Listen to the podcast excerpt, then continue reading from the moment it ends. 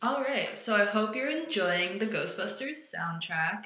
Um, I know that the female Ghostbusters was very controversial, and a lot of people were very, very upset that they were remaking it with women.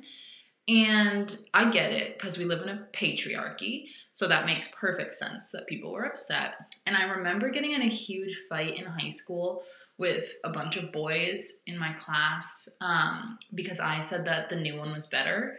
And I won the argument because I was the only one that had seen both the female version and the original. So just, they should have watched it, is all I'm saying.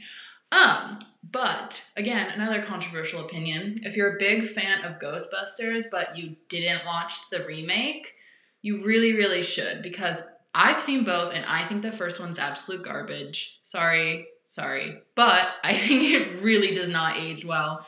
And if you haven't seen it in a while, go back and watch it with your fresh 2021 eyes, and I think you'll be really disappointed. But this movie, the 2016 version, um, they got a lot of hate and they threw it right back, and you can see that within the movie, um, they it, it acknowledge in a lot of places like where they've received like sexist hate. um, so it's really funny how they like combat that within the movie because it's super feminist. Okay, now back to oh, one last thing.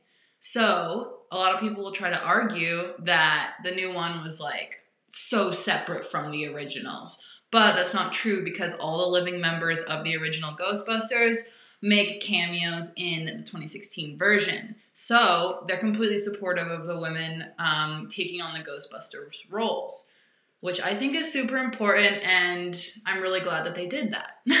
all right, now back to the music.